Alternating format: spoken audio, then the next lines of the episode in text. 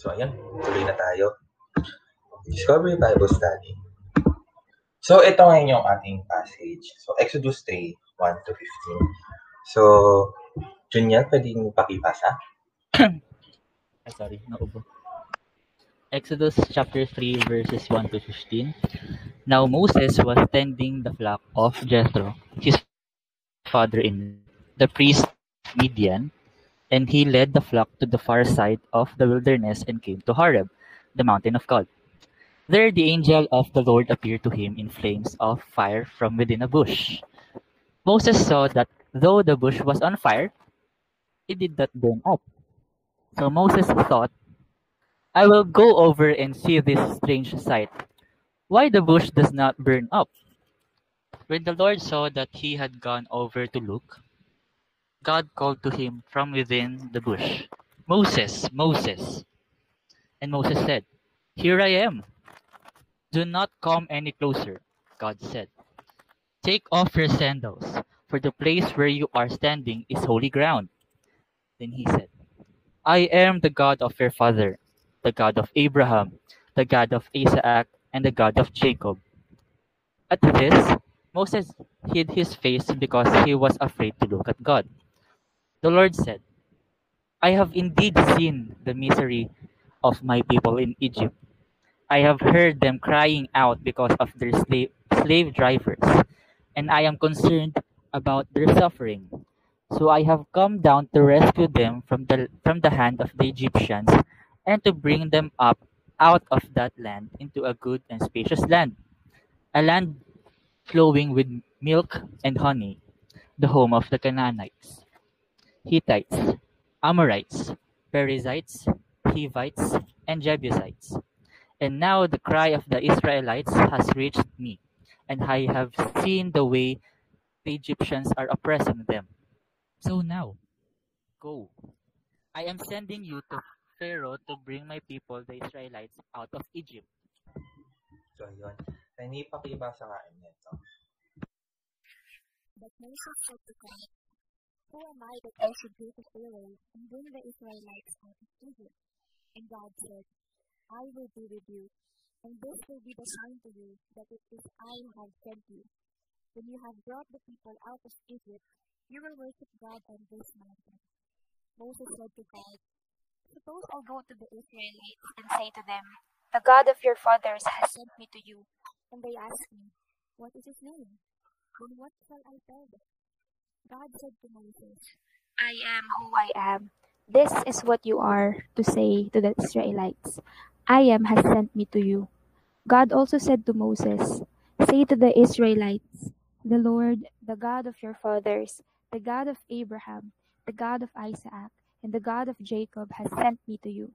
This is my name forever, the name you shall call me from generation to generation. Ayun. Thank you very much. So, praise the Lord sa pagkakabasa ng kanyang salita. So, ito, very familiar siguro itong passage na ito sa ating lahat, yung burning of the bush. So, bakit nga ba ito yung napili natin pag-usapan today?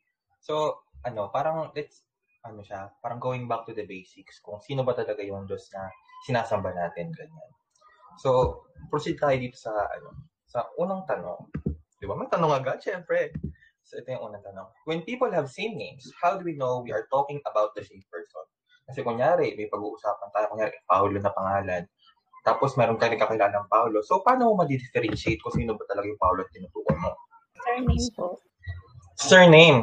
Yes. So, parang kapag, parang kailangan mo ng mas specific na name, no? Ganon. Parang kailangan mo ng complete name. So, yun, defining characteristics, appearance, attitude. So, parang based on sa character, kung ano ba yung katangian nung tinutukoy ko, ganyan. So, pwede sa name, sa character. Tapos, isa rin na, ano, na pwede nating i-consider ay yung story. Kunyari, sino Paulo ba? Ay, yung Paulo na ano, mahiyaan daw, pero ang ingay agad nung unang meeting. Mga ganon. So, parang, ah, siya. Ganon. So, based on the name and based on sa story. So, kung makikita natin, parang kapag may tinutukoy tayong tao na pareho ng name, dinidifferentiate agad natin siya in a way na, ano, ah, yung, ano mo pang apelido? Parang specific name. Hmm. Hmm? Characteristics. Ano? Ah, Ako lang kasi sinabi niya kasarian. Ah, sa bagay, meron namang mga names na unisex. Totoo. So, ayun. So, base sa name at base sa story. Pero, it's a common ground for people. Pero hindi mo siya madalas gamitin pag, ano, pag ang tinutukoy mo, ang ginagamit mo, yung word na God. G-O-D. So, whether small letter or big capital G. Pag God, pag Diyos ang tinutukoy mo, hindi natin siya iniisip na, teka, pareho ba yung Diyos na tinutukoy natin? Kasi merong assumption na kapag pinag-uusapan natin ang God, na we are talking about the same thing. Na pag, kunyari, may nakipag, nakipag-usap ka sa Mormon, iba naman yung God mo sa God niya. Pero hindi mo yun naiisip. Parang pag pinag-uusapan nyo, pero hindi nyo nakaklarify agad, di ba? So, whether it be on the media, kung paano nila pinoportray na si God, iba siya kung sino yung God na, kilala, na alam natin. So, doon pa lang, whether it be church or sa media or the public, iba-iba yung uh, perspective natin kung ano ba yung God. So, parang ha, dapat kailangan alam natin kasi ang mangyayari, baka magkaroon tayo ng miscommunication na may sinasabi ka pero hindi niya na-absorb kasi iba yung kilala niya. Alam mo yun, parang iniisip mo, parang kunyari ibang Paulo naman yung kinakwento mo tapos ako yung naiisip ng kausap mo, parang ang galing-galing sabog-sabog tayong lahat. So, ginagamit natin yung Diyos to refer to something very different about us. So, we could ask, so, ano o sinong Diyos ba yung gusto natin makarelate? Kasi once na-figure out natin kung sino yung specific na Diyos na gusto nating uh, i-relate sa iba, mas magkakaroon tayo ng ano, clear understanding kung sino ba. Tapos, uh, ang maganda, kasi di ba nasabi nga kanina na characteristic, name, and story. So, mag-focus tayo sa name at sa story. Yung dalawang yun, it is very present in the God of the Bible. It is both present in the God of the Bible na, that is revealed in Jesus in the New Testament. So ngayon, dahil meron yung God natin, meron siyang story at meron siyang name, ang goal ngayon natin is to clarify the identity of this God para ma-clarify natin ano ba yung meaning ng God. So kaya let's try na ano, go back to the scripture para mas ma-clarify. Ay sige, go Danny girl. Ano? Ayun, siguro kasama na din yung context ng nation na kinakausap mo. Kasi if you go to other places, kunwari Japan, tapos binanggit mo yung uh, word na God, isipan nila, sino? Sino doon? Pero kapag dito sa Pilipinas, o kaya kunwari doon sa Israel, noong ancient times, eh, dito na lang sa Pilipinas, eh, mostly Catholic, ano tayo, di ba? Uh, religion dito. So, kapag sinabing God, yung God na tinutukoy nila, iisipin agad nila is yung God of the Bible. Yan. Yan lang. Oh, yun true. Kaya 'di ba doon nga rin sa kay Paul pumunta siya dun sa hindi ko lang kung saan sa Greece yun eh. Kasi yung marami yung Diyos, mga ganun. Athens. Yun, sa Athens. Siling sa Corinth. So, ayun. So, para, kaya ngayon naman, magbabasa tayo ng scripture para ma-identify natin kung ano ba talaga yung real name at real story ng God na winaworship natin. So, ayun. So, basahin na ngayon natin yung mga verse nito. Pero, naisip ko, para mas manamnam natin, lagay natin na mga onting pa-twist. Kasi, why not? So, ayun. Basahin natin siya in a way na mas mananamnam natin yung scripture. So, ayun. Sige, ako muna magbabasa. Nang pasimula ay nilikha na ng Diyos ang langit at ang lupa. Oh, bongga. So, ito. So, yung yung nagsulat ng Bible, ano lang, onting ano lang. Kasi di ba di naman siya English. So, di rin naman siya Filipino. So, kapag nire-render nila yung word na Diyos, meron silang ibang word na ginagamit. So, sa tingin ko, mas maganda gamitin na rin natin yun sa atin. So, ayun. So, Elohim. So, Kate, pwedeng pakibasa? Hello. Nang pasimula ay nilikha ng Elohim ang langit at ang lupa. Genesis 1 verse 1 pa. Ayun. So, Elohim. So, Elohim, and then, ito muna yung gamitin natin in talking about God para mas ma-define natin. So, ano nga ba yung Elohim? So, yung Elohim, it is yung, ano yung word na ginagamit nila to render God tapos, yung Elohim din, it is sometimes shortened. Ginagamit lang yung El para gamitin siya in a longer name. For example, El Shaddai, ganun. God Almighty, El Shaddai. Tapos yung El doon yung sa Elohim. So, verse 1 pa lang, sa buong Bible, malalaman mo na kung sino yung God mo. Kasi kung titignan mo sa verse 1, yung God mo is manlilikha. So may ginagawa siya. He's a creative God and he has the power to put things into ano into being. So una pa lang, malilimit mo na kung sino ba talaga yung God mo. So, yung God natin pala is someone who can create. So, hindi siya pwede maging creation lang. So, doon pala, malilimit na kung sino yung tinutukoy mong God. So, ayun, proceed pa tayo. So, uh, ayun. So, balikan muna natin yung context kung ano ba yung nangyari before dun sa passage natin sa Exodus, ano, Exodus 3. Kasi doon, ano na eh, nandun na si, agad si Moses, di ba? So, ayun. Uh, next. So, ayan. Pagkalipas na mahabang panahon, namatay ang faraon, ang Pharaoh, ngunit duma- dumaraing pa rin ng mga Israelita sa patuloy na pangaalipin sa kanila ng mga Egyptyo. Mga Egyptyo, Egyptians. So, yun, onting recap lang, no? So, di ba, alam natin si Joseph, naging second in command siya sa Egypt. Pero, nung napalitan na yung mga, ano, yung mga sumunod na Pharaoh, nakalimutan na nila yung naging contribution ni, jo- ni Joseph. So, dahil nakalimutan na yung heritage na ginawa sa kanila ng mga Hudyo, nangyari, napansin ng mga bagong Pharaoh na, ay, ang dami ng mga Israelites, parang baka mag-aklas yan kasi taog tayo. Kaya ang ginawa nila, inalipin na nila yung mga Israelites. So, bakit nga ba ano, dumating yung sila sa gantong klaseng na point na meron ng slavery, ganyan. So, balikan natin sa Genesis, no? So, God commissioned humanity. So, si Adam and Eve, na ginawa sila to be image bearers. Ibig sabihin, they, they are to reflect God in the created world. Pero makita natin doon na they doubted the Creator's wisdom and goodness. Kasi sinabi doon ni Lord na lahat to pwede nyo kainin pera sa isa kasi mamamatay kayo. Pero parang atokso sila in a way na, ay, bakit di ako papayagan? Parang, mas maganda ba yung, mas maganda ba yun? Parang ganun. Parang pinagdahan nila yung wisdom at goodness ni Creator. Kaya kinuha nila yung opportunity to define good and evil for the benefit of themselves. So, mas pinili nila na, ay, gusto ko ako na lang mag-define kung ano yung mabuti at ano yung hindi. So simula no, nagkaroon tayo no ngayon ng cycle of human fallenness. So, so nagkaroon ng mga bad decisions kasi na-compromise na yung what does it mean to be good and bad. So dahil napunta na siya sa kamay ng tao, napunta tayo ngayon sa point ng Exodus 2.23, nagkakaroon ng pang-aalipin. So ayun. Pero punta na rin tayo sa Exodus 2.24, narinig ng Elohim ang kanilang daing at naalala niya ang ginawa niyang kasunduan kina Abraham, Isaac at Jacob nakita niya ang kalagayan ng mga Israelita at siya'y nahabag sa kanila. Now, we see a God who is compassionate. So we see a God who is compassionate na gumawa siya ng isang plan to rescue, to redeem, to save humanity. So through, yung, through dun sa covenant na ginawa niya kay Abraham, the whole world will be blessed, diba sabi niya kay Abraham? Na yung descendants niya magiging kasing dami ng mga bituin, tapos mabibless sila through Abraham.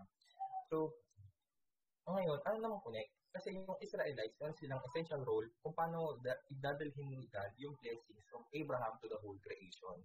So, ayun yung story natin ngayon. Na kung ano na yung gagawin ni Lord. Kung may plano siya, tapos nagkanda loko-loko dahil sa ginawa ng tao, tapos napunta tayo dito na alala niya yung ano, yung kasunduan niya kay Abraham, ang nangyayari yung mga So, tandaan natin na yung ginagamit pa lang natin na title, very generic, Elohim, God. Ayun pa lang. Wala pa tayong ginagamit na personal title. So, ayun, balik ngayon tayo sa Exodus 3. Uh, Exodus 3, 1 to 15. So, kasi diba yung mga Bible natin ngayon, may mga verse numbers na. So, naisip ko, tanggalin yung verse number para mas manamnam natin kung paano nila binabasa yung dati. So, ayan. So, ano muna magbabasa?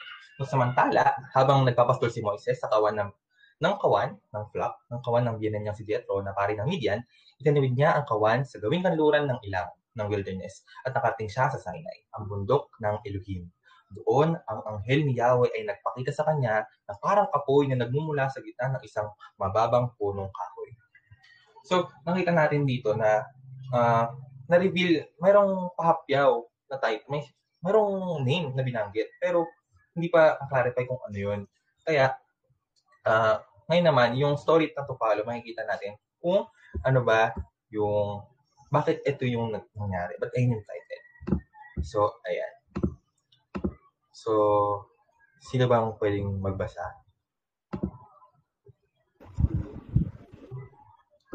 Junior, gusto mo magbasa? Si Daniel nagpaparamdam. Ayan, sige. Kitang-kita ni Moises na nagliliyab ang puno ngunit hindi nasusunog.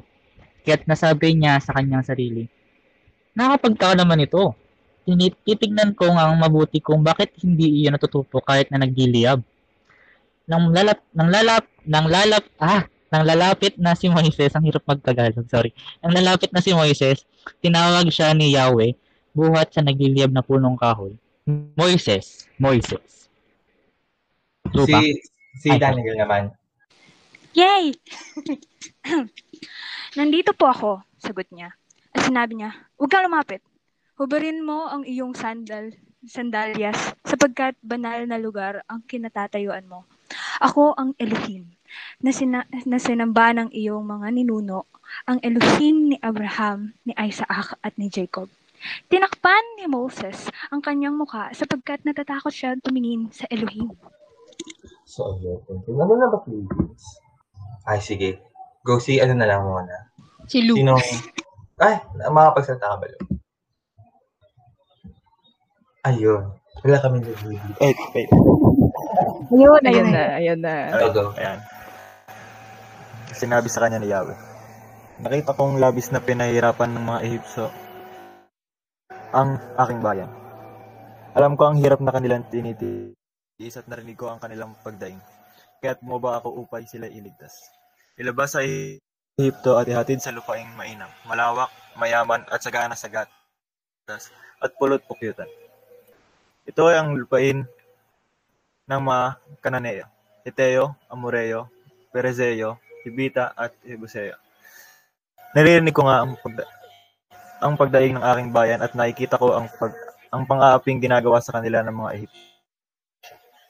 Kaya papupuntahin kita sa paraon upang ilabas mo sa Ehipto ang aking bayan. So, ayun. Kahit wapunin kita sa paraon upang ilabas sa Ehipto, aking bayang Israel. So, ayun. Mag, mag, mag-send comment muna ako sa mga nabasa natin so far. So, ayun. Ah, chika ko lang pala, no? Kasi, ang ginamit ko talaga dapat, eh, ang gagamitin ko talaga dapat yung maputing balita o magandang balita Biblia. Kaso nakita ko doon na parang merong ibang mga words na hindi na ilabas. So, inilabas ko na. Kunyari is, uh, sagana, sagatas, at pulot-pukyutan. Kasi nakalagay lang doon na sagana sa lahat ng bagay. So, parang sinabi lang dito na yung gatas, parang sinasabi lang niya na maraming kambing doon sa mga bubuyog. So, ibig sabihin, kahit hindi mo alagaan yung lugar, nabuumapaw siya sa mga resources. So, yung pupuntahan nilang lugar, doon siya ka-rich in resources, hindi mo na kailangan ng kung ano yung nangyayari sa inyo ngayon na pinapahirapan kayo para lang makapag-establish ng nation niyo. So, ayun. So, going back, nakita natin na yung, ano, yung Bible, uh, kung base pa doon sa nabasa natin, no, at yun, hi po. So, so ayun, makinaklarify na agad yung identity ng, ng God natin. So, yung God na to, He deeply cares on how human beings, kung, kung paano yung mga image bearers niya, tinatrato yung isa't isa. Kasi, kung hindi, wala naman siya, bakit hindi naman, wala namang yaring ganito eh. So, makikita natin na he is very involved. May, may concern siya kung paano yung mga ginawa niyang tweet, yung mga ginawa niyang tao, kung ano yung mga image bearers niya, will execute justice, kung paano he is also just. Kaya, in the face of injustice at oppression, nakikita natin siya kumilos. So, may mga magtatanong, so, bakit hindi na lang siya kumilos mag-isa? Ang dali-dali lang naman nun, edi, patayin niya bigla lahat ng mga Egyptio, tapos, punin na agad yung mga Israelita para tapos na agad, di ba? So, actually, that is one view of God. Pero, if we read the whole Bible, we see na hindi siya ganun. Hindi ganun si Yahweh. Hindi ganun yung Elohim natin. Kasi kung makikita natin na, yung Elohim natin, He always acts by commissioning His people. Kung paano, sasagot siya sa mga prayers natin through other people. Kung kikilos man siya on His own, it's really rare. Parang nakita ko lang ata na ginawa niya yun nung ninakaw ng mga ng mga Gentile yung yung kalaban niya na Israel, ninakaw yung Ark of the Covenant, tapos sinabi dun sa Diyos-Diyosan nila. Parang, at yung yung Ark of the Covenant pa lang yun, binurog yung katabing rebulto. So, kayang-kayang gawin yun ni Lord, pero He chose not to. Kasi He always wants to use people. Kasi He doesn't, parang hindi niya concern yung efficiency. Ang pinaka-concern niya, kung, kung paano matatransform, mold yung tao, yung mga pinili niyang tao into His own image. Kasi ganun sila ginawa eh. So, anyways, going back. So, ito, ako muna magbabasa. So, ayun. Di ba sinabi, kinumisyon na si Moses kanina na papadala kita para ialis ang bayan ko sa Ehipto. Tapos sabi ni Moses, so biglang parang nag-doubt si Moses, gumawa siya ng dahilan sa, sino po ako para kumarap sa paraon at ilabas ang bayan ng Israel mula sa Ehipto? So, sino ako? Pero eto, tingnan natin kung ano yung magiging sagot ni, ni Yahweh, ni Elohim. Ang sagot ni Elohim, ako ay makakasama mo. Parang, ang una pa lang, ang tanong, sino ako? Pero ang, ang sagot, ako yung makakasama. It says, pero, bal, ay, himayin pa natin, ay, sorry, mag-ina So, himayin pa natin yung ibig sabihin ng ako ay makakasama mo. So, ano ibig sabihin niya? So, I will be with you, ang pagkakarender niya sa English. I will be with you.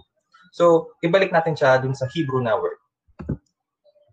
Ehye imach. So, ehye, imak yung ginamit na word. Pero gamitin pa natin yung mas lumang version. Ehwe, imak. So, ito yung gina- sinabi ni Lord.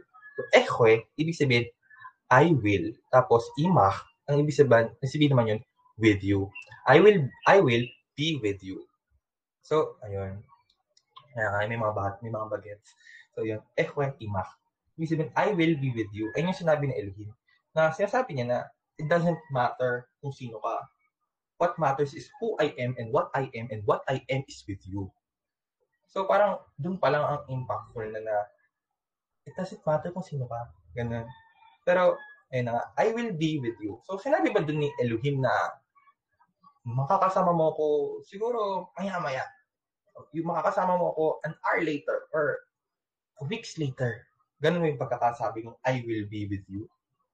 So, pwede niya kayong mag-chat dyan sa ano, ah, para dire-diretso na lang din yung ano. Tapos, babasahin ko na lang. So, ayun. So, ehwe imach. I will be with you. So, sagutin na, tuloy ko na muna. So, kung magsagot kayo, iwan nyo natin yung sagot. So, ituloy ko yung sinabi ni Elohim. Ehwe imach. Makakasama mo ko at ito ang magiging katibayan na ako ang nagsugo sa iyo. Yung pagiging kasama mo, yung ako pagiging kasama mo, ay yung mark na ako nagpadala sa iyo. Sa bundok ding ito, sasabihin nyo, ang ako kapag nailabas mo sa Ehipto ang aking bayan. Sabi ni Elohim. So, ayan. Sabi ni parang bound by time. So, exactly. Kung sinabi ni Elohim I will be with you, hindi na sinasabi na I will be with you in the sabihin, parang sinasabi na, kasama mo na ako at makakasama mo ako. And hanggang sabihin, hanggang sa kasama mo ako, as, as long as the day is for today, parang yun yung sinasabi na, I am and will always continue to be. So, ayan, patug tayo. So, ayan, may mga patugtog. So, ito, uh, ako muna babasa kasi may. So, sinabi ni Moises, pupunta, ito pa, nag-doubt na naman si Moses for the second time, pupunta ako sa mga Israelita at sasabihin sa kanila, ako ipinadala ng Elohim na aming ninuno. Ngunit, ang sasabihin ko sa kanila, pag tinanong nila kung anong pangalan na nagpadala sa akin. So, yung una, ang concern ni Moises, sino ako? Pero ang second concern ni Moises, sino ka? Ayun na yung tanong niya. So ngayon, makikita natin, ano naman kaya ang sagot ni Elohim? Ang sagot ni Elohim, Ehwe, Asher, Ehwe. So, ano yung Ehwe, Asher, Ehwe? So, di ba sinabi nga natin yung Ehwe, Imah, I will be with you. So, yung Ehwe, I will be. So, yung Asher, sabihin natin. Yung Asher, who? Ibig sabihin, Ehwe, Asher, Ehwe, I will be who I will be. Doon natin nakuha yung I am who I am. So, sa Tagalog, parang sinabi, ako ay kung sino ako. Ako'y magiging kung sino ako magiging. Alam mo yung feeling na ang weird niya, pero doon na-encompass kung sino siya. Parang sinasabi na, it is yung, di ba, parang, I will be who I will, parang napaka-philosophical. Pero, hindi siya hindi lang siya philosophical kasi it's a deep personal character statement by the Elohim that we worship. Parang sinasabi niya na I am and will continue to be what I am and will forever be. So ibig sabihin ng I will be who I will be. Ang ibig sabihin nun na kapag may sinabi siyang character niya, siya yun forever. At siya yun kung sino siya noon, ngayon, at pakailanman. Parang pag sinabi niya, I am merciful. Ibig sabihin na I am merciful, sinasabi niya na I am the perfect embodiment and the most consistent and reliable source of mercy. Ganun yung ibig sabihin na I am who I am. Na kapag may sinabi siya, kung may pinakita siyang character, siya yun forever. Na parang pag I am compassionate, ibig sabihin, I am compassionate and will be compassionate. Ganun yung pangalan, ay yung ibig sabihin ng ehwe, esher, ehwe. So, ayun. So, paano na ngayon yung contrast nito sa atin? Ano yung difference niya sa atin? So yung difference niya sa atin is that we are only sometimes what we are. Hindi niya tayo katulad na I will always I will always be who I will be. Tayo kasi we are only sometimes who we are. Minsan lang tayo maging kung sino tayo. So parang ano daw? So parang pag sinabi natin na kunyari may nakita tayong tao na full of integrity, ay, yung tao na to, hindi nandadaya, hindi siya tumitingin sa mga bagay na hindi maganda, mga ganun. Pero kapag tinignan mo yung, pag niretrospect mo yung buong lifetime niya, may, we, we will always observe na he is not always full of integrity. Meron siyang mga failures. Parang kapag tao kasi, parang aasahan mo siya na maging kung sino siya paminsan-minsan. Hindi siya consistent na parang, alam mo yung kapag nagagalit yung magulang mo, tapos gusto mong mag paalam, pero hindi mo alam kasi baka bad trip siya today. Kaya bukas na lang, sa, baka kasi hindi siya. So, ganon. Pero, si Yahweh iba, ay, si, si Elohim iba, kasi we can always expect that He will re- remain who and what He is and what He says to be. So, that's the very difference. Na kapag pumunta ka sa Kanya, alam mo kung sino siya at alam mo hindi siya magbabago. So, ayun. Continuing. Ito. Sabihin mo sa mga Israelita na sinugo ka ni. Ito. Sinugo ka ni Ehwe. Ehwe. Sinabi rin Elohim kay Moses, sabihin sa kanila, sabihin mo sa kanila. Yung una sinabi niya na, ayan na, di ba tanong kanina kung sino yung, ano pangalan mo? Sabi niya, sabi mo, sinugo ka ni Ehwe. Ngayon, binigyan siya ngayon ni Elohim ng script. Sabi niya, sabihin mo sa kanila, sinugo ako ni Yahweh. Bakit naging Yahweh na? Kasi, yung E, ang ibig sabihin ng I, ako. Hindi naman pwede sabihin ni Moses, pinadala kita ni ako na magiging ako. Sino ka? Dito ikaw yung pastol ng mga ano, kaya ni yung Jetrog. Kaya pag sinabing ya, ibig sabihin he. Second person na. So, ayun lang yung pinagkaiba ng e at ya. Kaya, Yahweh. Ibig sabihin, he is who, he will be who he will be. Ganun. He is who he is. Sinugo ka ni Yahweh na Elohim ng inyong mga ninuno, ang Elohim ni Abraham, Isaac at Jacob. Ito ang aking pangalan, magpakailanman at ito ang babalik tanawin ng lahat ng mga salin lahi.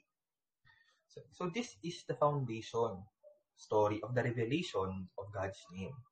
So this is not a sim so this is not simply a name, but a name that shows deep meaning and insight about his character na you can always trust his na ma- maaasahan mo na he is consistently good, he is consistently just and trustworthy, na you always know where you stand kapag umaharap ka kay Elohim. Sa Elohim natin, sino Elohim natin? Si Yahweh. Na alam mo kapag pumunta ka kay Yahweh, alam mo hindi siya mag-iiba na kung paano ka kung sino gaano siya ka mapagpatawad noon, ganun rin siya ngayon. Hindi siya biglang, hindi, hindi ka tanggapin. hindi siya ganun kasi di yun yung sinabi niya sa pangalan niya eh. Pangalan pa lang niya, sabi niya, ako yung magiging kung sino ako magiging.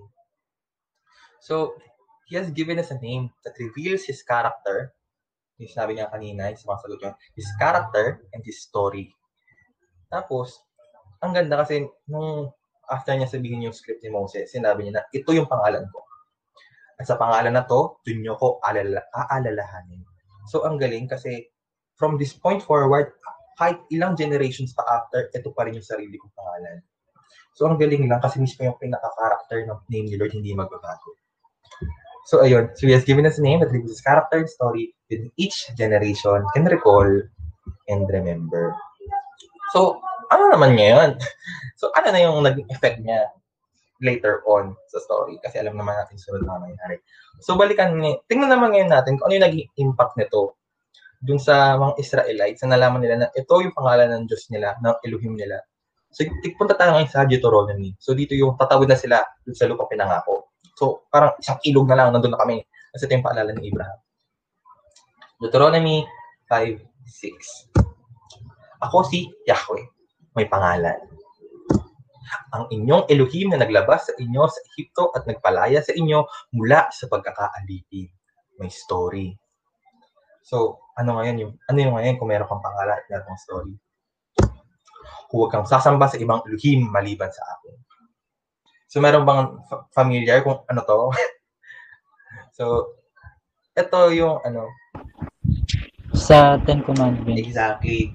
So, ito yung Ten Commandments. So, di ba, kung babalikan na kasi natin, ay, mamaya na yun. So, ayun, ito yung sa Ten Commandments. So, sabi na, ako si Yahweh, ako yung Diyos na nakilala nyo noon, ako yung nagpalaya sa inyo, kaya huwag kayong sasamba sa ibang Elohim. Kasi ako yung Elohim na nagligtas sa inyo. So, ibig sabihin, mayroong ibang Elohim? Mayroong ibang Diyos? Actually, yes. So, dito, ah, sabi, mayroong ibang Elohim? Yes. Pero kailangan bang magkaroon ka ng allegiance sa kanila? No. Bakit? Kasi hindi naman sila yung nagligtas sa'yo. So, pag sabi kasi natin yung monotheism, lalo sa Christianity, parang mayroon siyang connotation na mayroon lang isang spiritual being. Uh, may isang spiritual being na sa buong mundo. May, yes, merong isang creator God. Merong isang creator God. Pero sa buong Bible, merong pinapakita na maraming Elohim. So maraming mga spiritual beings, pero lahat sila ginawa lang ng isang Elohim. So maraming spiritual beings pero created only by one creator God. So yung pinaka siya yung pinaka Elohim sa mga Elohim, parang ganon. Kaya dapat sa Lord of Lords. so siya yung Elohim na dapat sasambahin. So, kapag may nakikita kayong mga nasa ibang religion, ganon, di ba yung nag-meditation, MA, may nag-pray talaga, so they are not in touch with nothing. They are connected with something. Konektado sila sa isang Elohim, ang problema hindi yun si Yahweh. Which is very nakakatakot. Kaya nga controversial eh. Kasi pag sinabi mo na si Yahweh, siya yung tunay na Elohim na kapag dumikit ka sa kanya, madidiscover mo kung ano ibig sabihin ng buhay. Tsaka mare-rediscover mo yung humanity mo. So, ayun. So, sinong pwede magbasa nito? Si Aika ba may 8? Wala po si Ayan. Aika. Ay, wala, wala Ay, si na. Aika. Nandiyan na siya. Welcome back. Ayan, paba, pabasa. Ayan. Deuteronomy 6, verses 4 to 5. Pakinggan mo, O Israel, si Yahweh na ating Elohim ang nag-iisang Yahweh. Ibi- ibigin mo si Yahweh na iyong Elohim ng buong puso, buong kaluluwa at buong lakas. Yun. Dapat Yes. yung may halak. Sarap. Oo, very kinilig ako. So, ayun. So, ito ngayon yung sa Shema. Diba? Yung Shema, ayun yung prayer na ginagawa ng mga Jews. Ano, twice a day. Isa sa pagising, isa pag patulog na. So, ito yung sinabi din, yung Hero Israel. Ayun. So, ito yung fundamental confession ng mga Jews. Ito yung religious confession nila na sa kabila ng sobrang daming Elohim, sa kabila ng lahat ng Elohim, si Yahweh yung sa amin. Parang, Shams! Angas! Galing! so, ayun. So, that is what it means na si Yahweh yung Elohim natin. So, ngayon, saan naman ang galing yung ano? Alamin ngayon natin kung saan nang galing yung English version na pag makikita natin, di ba? Kung mabasahin nyo ito sa English na nakalagay dyan, Hero Israel, the Lord is our God. The Lord is one. Bakit Lord? Bakit ano? So, ayan, tingnan natin. So, yun, Yahweh. Yahweh. Kasi sa Hebrew kasi, ano, very, parang sound sila eh, kaya di sila per letter, per tunog sila. Kaya dito, di nila kailangan ng vowels. Parang, apat na letters lang talaga yun. Tapos, Yahweh lang yung talaga yung pagkakabasa nila. So, ngayon, para ma-preserve yung divine name, ano, ah, tawag dito, para ma- ma-preserve yung holiness and divine name, naisip nila, paano, o, ah, di ba sabi rin kasi, do not use the, ano, the name of your Lord God in vain. Kaya paano ko ma-preserve yun? Kaya naisip nila na gamitin yung word na Adonai, which which means Lord. So yung Lord na yun, ayun yung Panginoon. Yung, ito yung totoong word para sa Lord, yung Adonai. So, meron din namang Lord na, kasi sa amin naman kasi Panginoon, hindi naman talaga siya religious in nature. Kunyari, landlord, di ba? Di naman siya sasambahin. landlord, Panginoong may lupa. O, di ba? Very makabayan. so, ayun. So, itong Adonai. So, ano yung nangyari? So, ayan. So, hinumakiwalay nila yung Yahweh. Tapos, ipinasok nila yung mga babel ng Adonai. Tapos, pinagdikit nila. Tapos, doon nakita nila, doon nila nakuha yung Lord o yung Panginoon. Kaya, pag may makikita kanyang Lord na small letters, yung ORD, Panginoon na normalan lang yung tinutukoy noon. Landlord, gano'n. Tapos, kapag nakita niyo naman yung Lord na capital ORD, ito yung mababasa mo doon. Yahweh yung nakalagay doon. Pero nilagyan nila ng Adonai para masa parang ano siya, visual reminder na Yahweh, ah, Adonai. Ganun yun. Para di nila masasabi na alam mo yun, di nila babalas. Yung parang ganun yung sa isip nila. So, ito yung Yahweh, hindi talaga so, tunay na word ah. Adonai talaga ba ito dyan? Kaso di naman alamin ng mga nag-translate, kaya nakuha nila yung word na Jehovah. So, ayun. Shems, Jehovah sweetness. Ah, so, ayun. Jehovah. Rar. Pasmado. So, ayun. Ito na ngayon yung divine name. So, ang tanong, paano naman si Jesus? So, saan ngayon papasok si Jesus? So, si Jesus in the New Testament, na, may, may Yahweh na. So, Jesus, meron siya mga teachings, tapos meron siya mga ginawang actions na very symbolic. Meron siya mga symbolic actions na as if, na, may mga ginagawa siya kasi sinasabi siya na as if na siya si Yahweh. Na parang, alam yun, basahin niyo. so, meron siya mga ginagawa, meron siya mga sinasabi, mga dinedeclare siya na only Yahweh has the prerogative to do. Parang siya lang yung may karapatan magsabi nun. Kaya nga, di ba na sinabi, sinabi ng isang Pharisee, Who is this man who forgives sins? Only God can forgive sins. Sasabi ni Lord, I forgive you. Parang, bangga. So, kaya simula noon, yung mga earliest followers ni Christ, they began to use Old Testament language. Tapos, yung Old Testament language, ano, parang niredefine yon in light of who Jesus Christ is. So, bigyan natin ng example. So, itong example na to ay kay Paul. So, ito yung letter niya sa Christian minority sa isang uh, polytheistic nation. So, 1 Corinthians 8, 5 to 6. So, sino pong pwede magbasa? Ano lang. Ako. Kakatapos ko lang magluto. Go, Bean. Sarap ng popcorn. Mabawi. Kahit na may tinatawag na mga Diyos sa langit at sa lupa, at ang mga tinatawag na mga Diyos at mga Panginoon ay marami, subalit para sa atin ay isa lamang ang Diyos, ang Ama na lumikha ng langit, ang lahat at ng bagay, at tayo ay mabubu- nabubuhay para sa Kanya, isang Panginoon, si Heso Kristo. Ayun. So, ito, ito yung, ano, di, di pa buo. So, ito yung sinabi ni Paul yung sa letter niya para sa mga Corinthians. Ngayon, try, try natin gamitin yung uh, Old Testament language. Paano, medyo hindi ko pa nag-gets yung sa man Yahweh. Paano, ano, ano yung hindi ma, ano? From the top. Hindi, Ah. dun sa ano, oh, after na nung ah, Yahweh, yung may, yung bigla doon sa may Yahweh, Mm. hindi mo siya mag-gets. Parang, ha, teka lang, Ah. bigla. Actually, yung Yahweh, hindi siya tunay na word. Parang yung Yahweh, nilag... Di- Ay, sige, sige, go, Danica. Ano, Ay. yun di ba yung pinagsamang ano, Yahweh at Adonai? Kaya yun naging Yahowa. Mm-mm. Yahowa. Yun. Go. Yun. So, yun, pinagsama, minix nila, gumawa sila ng isang mash-up word ng divine name, tapos yung name, yung word para sa Lord. Para, tap, ano lang yun, parang visual, parang kung isipin mo na lang nakalagay doon Yahweh, tapos nagsulat ka sa taas, Lord. Parang pag nakita mo yung sulat sa taas, ah, Lord. Ganun yung pagbasa. So, Yahweh pa rin yun, pero Adonai yung pagsasabayin mo na sa iba. So, ayun lang yung nakasulat, pero Adonai ang sinasabi nila, which means Lord. Add-on So, lang. Ang Ayun, kasi yung tetragrammaton na YHWH, ah, kasi ano, dahil nga pinreserve nila yung pagkakasabi na ganyan na lang, hindi na din nalaman kung paano ba talaga siya sinasabi. Baka sa ancient Israel, ang pagkakabasa talaga niyan is Yahawa, o kaya Yehowo, Yehewe, ganun. Pero, ayun, para magkaroon na lang ng, ano, ng parang sure pagkakabasa, sinama na lang yung Adonai, kaya naging Yahweh. Ayan. Ayun, thank you very much. So, going back dito sa letter ni Paul. So, itong letter talaga ni Paul, marami siyang ano, ah, parang parallel na natin masabi. Marami siyang nire-ref reference sa Old Testament. So, try natin gamitin yung mga words na ginamit natin kanina. So, yun. So, balik natin kung ano yung nangyari.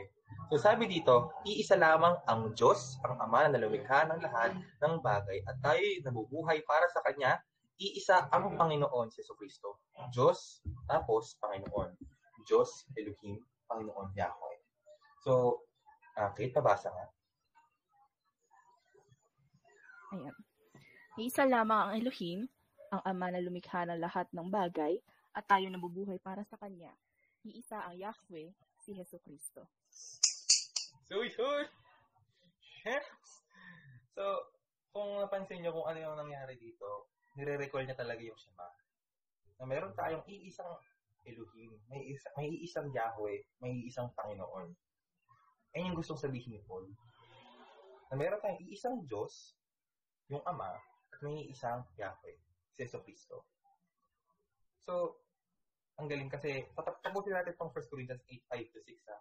Kung itutuloy natin tong verse na to, para tayong babalik sa Genesis 1. At sa pamamagitan niya ay nilikha ang lahat ng bagay at sa pamamagitan din niya ay nabubuhay tayo. So, ayun. That's the beauty of scripture. Pa-repeat daw. Isa pa. Para mag-gets in the spirit. Okay, i- isa pa. Kahit na may tinatawag na mga Diyos, si Paul Tuan, sa langit at sa lupa, at yung mga tinatawag na mga Diyos at mga Panginoon ay marami. Subalit para sa atin, para sa ating mga nagasunod ng Mesaya, uh, iisa lamang ang Diyos, ang Ama na lumikha sa lahat ng bagay, at tayo nabubuhay para sa Kanya. iisa ang Panginoon, si Yeso Kristo.